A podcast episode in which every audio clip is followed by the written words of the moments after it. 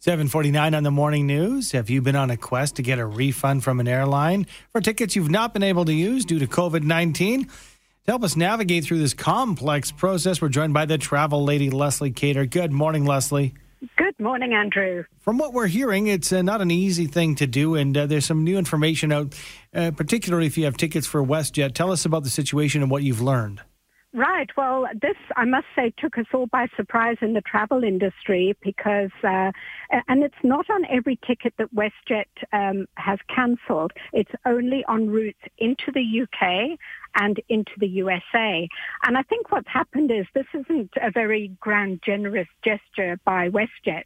I think that they've been pressured because of rules affecting other airlines doing these routes.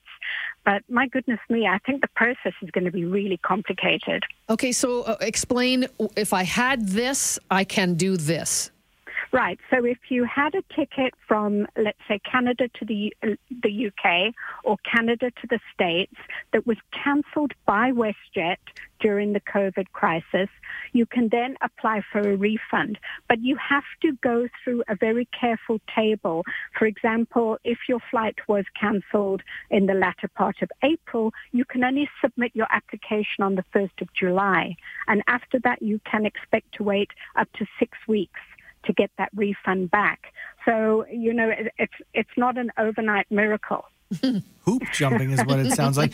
And also, some people may have uh, used their credit card as a defense to try to get their money back, and they may have already started that process to try to put a, a, a stop payment on their credit card. So tell us how that would put a wrinkle in things. Exactly, that's right. So if you have started that process, then what do you do? Now WestJet's offering the refund. Do you phone your credit card company and say, oh, no, no, stop the process?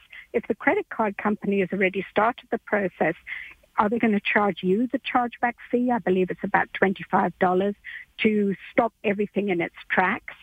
And also think about, you know, maybe you filed for insurance because you had uh, an ins- travel insurance. How are you going to deal with that? Have you been paid out already on that? Are you now going to be double dipping? How is the airline going to manage that? And these were only flights, not packages, but flights no. to the UK or the US, did you say? That's correct. And what yes, about outside of those, those areas? No, the, then their regular rules apply that you will get a travel credit. So no vacation packages, no uh, flight to any other destination. And um, as you saw in my email there, when I tried this out last night to call in WestJet, I found that the estimated wait time was nine hours. Oh. what? So it's not going to be easy at all. And, and I must say the, the travel industry has been taken by surprise for this. Um, as a leisure agent, I don't do a lot of just flights, but I do feel for my corporate colleagues because they're going to be thousands of tickets that they're going to have to go through this process. Um, I've already got my WestJet uh, dollars where I cancelled my ticket to Europe, and I'm I'm happy with that. But I do understand other people may have financial needs, but those financial needs are not going to be answered very quickly.